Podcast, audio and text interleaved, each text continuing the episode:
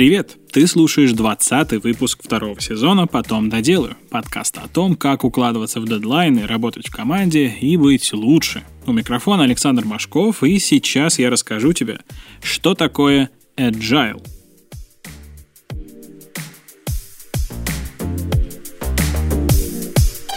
О, я представляю, если какие-нибудь супер крутые чуваки, которые все из себя, что называется, agile, послушают этот выпуск, у них, возможно, волосы встанут на голове дыбом.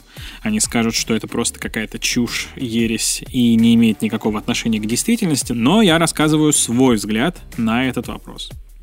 Говорят, что Agile — это методология управления проектами, но Agile больше, чем методология. Это целая философия, которая продвигает радикально иной подход к проектной работе.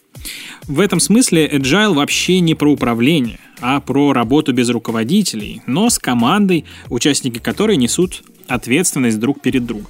То есть горизонталь вместо вертикали. Гибкую методологию управления, так иногда называют Agile, придумали, чтобы решить ряд проблем классической или каскадной, или водопадной методологии. Ее также называют waterfall. Про нее я еще как-нибудь расскажу. Например, слишком большой упор на планирование и влияние задержек в одних командах на работу других. Для этого, как я уже сказал, пришлось полностью пересмотреть взгляд на проектную работу, а не менять какие-то отдельные механики. Гибкость заключается в способности agile команды постоянно адаптироваться к изменяющимся условиям, и достигается она за счет интерактивности, Вместо того, чтобы долго-долго прорабатывать план, а потом еще дольше делать идеальную версию продукта, Agile команда старается как можно раньше выпустить работоспособный прототип, а затем раз за разом его тестировать и допиливать. Итеративность может негативно повлиять на продолжительность разработки, но зато у тебя почти сразу есть более или менее рабочий продукт. Самоорганизации в команде все равны, нет никаких руководителей и управляющих, а значит нет и адских согласований.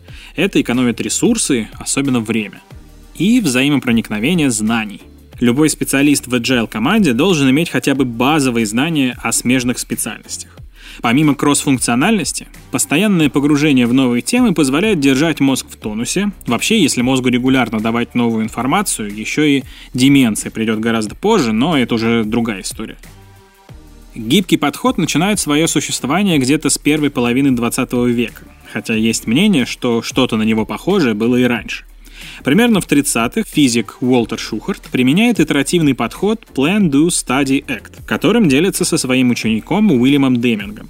Сейчас мы знаем этот подход к управлению как цикл Деминга – После окончания Второй мировой компания Toyota, та самая, где придумали Lean, Kanban и много чего еще связанного с Agile, нанимает Деминга обучить своих менеджеров. В следующие годы во многих компаниях придумывают свои методики гибкого управления – Scrum, XP, FDD и так далее. Но про Agile никто не говорит до 2001 года, пока 17 разработчиков, практикующих методики гибкого управления, не собираются вместе и не составляют манифест гибкой разработки программного обеспечения. Или просто Agile манифест. Здесь и возникает понятие Agile, вокруг которого сегодня столько разговоров. Сейчас будет небольшой офф-топ, но я не могу этим не поделиться. Дело в том, что многие авторы путают теплое с мягким, а именно методы с методологиями, методиками, философскими концепциями и много чем еще. Похоже, что они просто берут похожие слова, рассчитывая, что те являются синонимами. Возникает страшная путаница, из-за которой новичку в управлении проектами очень сложно разобраться в происходящем. Давай расставим точки над «ё». Метод — это способ что-то сделать. Его также называют техникой. Например, канбан — это метод. Методология — это набор методов и принципов, которые подкреплены теорией. Методологии также называют моделями.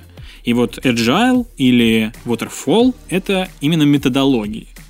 А есть методики, готовый алгоритм применения различных методов для достижения какой-то цели. Методики также иногда называют фреймворками.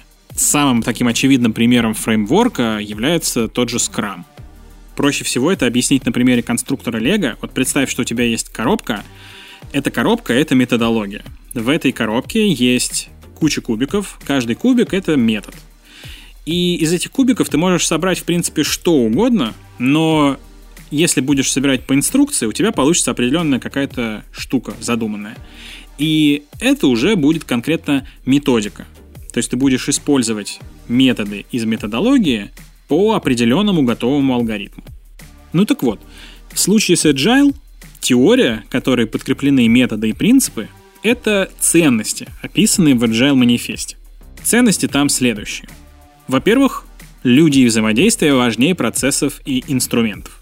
Если в твоей команде есть принципы, традиции, структуры, инструменты или условия, которые явно мешают работе, от них следует избавиться.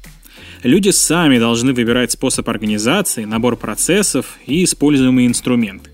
В конце концов, все это должно помогать работе, а не мешать.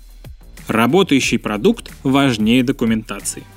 Это не значит работать по agile, работать без документов. Нет, в agile командах тоже есть документация, но на нее не тратят огромное количество времени и других ресурсов.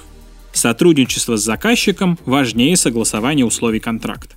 Посмотри немного дальше согласования ТЗ и сметы. Нет смысла портить отношения с заказчиком, пусть и ценой своевременной оплаты.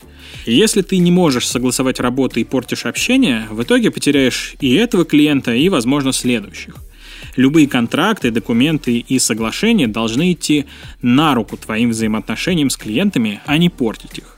Готовность к изменениям важнее следования первоначальному плану. Даже если есть план проекта, в него почти наверняка со временем придется внести изменения. В этом суть Agile. Еще в манифесте описаны принципы, но скорее в попытке разжевать ценности. Так что приводить я их здесь не буду. Если хочешь, сходи, почитай на Википедии. Ссылочка будет в описании. Какой классный agile, да? Увы, хотя его и можно применять в любой компании, даже если ты, прости господи, банк, подходит он далеко не всем. Да еще и его внедрение может быть крайне болезненным. Я вижу три проблемы, хотя вполне может статься, что их больше, из-за которых нельзя советовать переходить на agile всем подряд. Во-первых, сложно отказаться от концепции начальник-подчиненный. Ведь agile — это не способ планирования, а философия работы всей команды. Далеко не каждая компания может спокойно пережить подобную трансформацию. Во-вторых, не все готовы к по-настоящему командной работе. Многим людям комфортнее работать в одиночку, отчитываться перед руководством и никуда не лезть. А в случае с Agile придется всем во всем разбираться и постоянно участвовать в чужой работе. И в-третьих, не все готовы к тому, что часть времени может просто пропасть. Допустим, команда работала над задачей, а потом оказалось, что цели проекта поменялись, и продолжать почти законченную работу, ну, нет смысла. Все твои усилия были напрасны.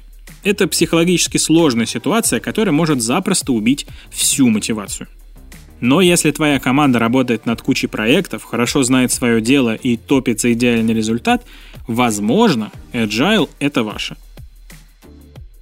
Agile методология позволяет то, что не позволяет каскадная модель. Создавать качественные продукты без подробнейшего плана на все этапы. Все благодаря итеративности, обратной связи клиентов и сотрудников и самоорганизации команды. Главное помни, что Agile — это методология и философия.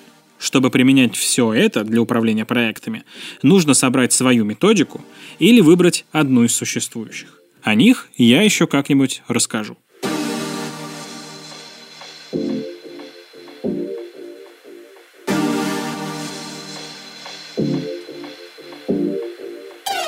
Спасибо, что дослушал выпуск до конца. Поделись им со своими друзьями и коллегами. Не забудь подписаться, чтобы не пропустить новые выпуски.